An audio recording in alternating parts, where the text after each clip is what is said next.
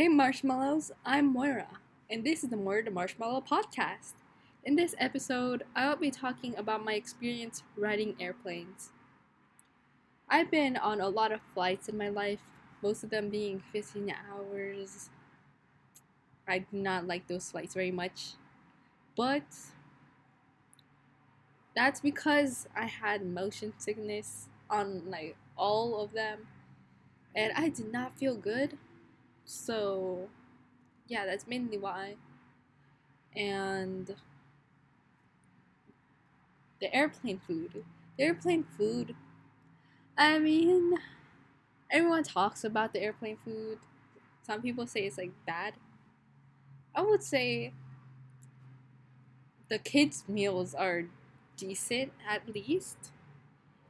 But there was this one time where I actually really, really liked meal actually. Um, actually it was two times. So one time it was like mac and cheese. Oh my gosh, that was so good. I almost finished that meal. And another time it was like a breakfast meal. So there was like a mini box of cereal, and on um, with every meal there was like this cute smiley bun. It was so cute. Oh my gosh. So yeah, I really like those. Those are cute.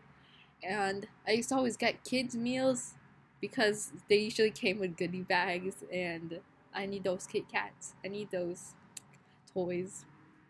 Yeah.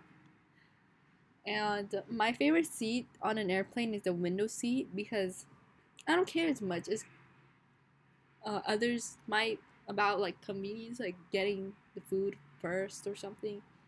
Because I don't know. I prefer to have like a nice view of the ocean and buildings. Yeah, it's pretty mesmerizing looking out the window.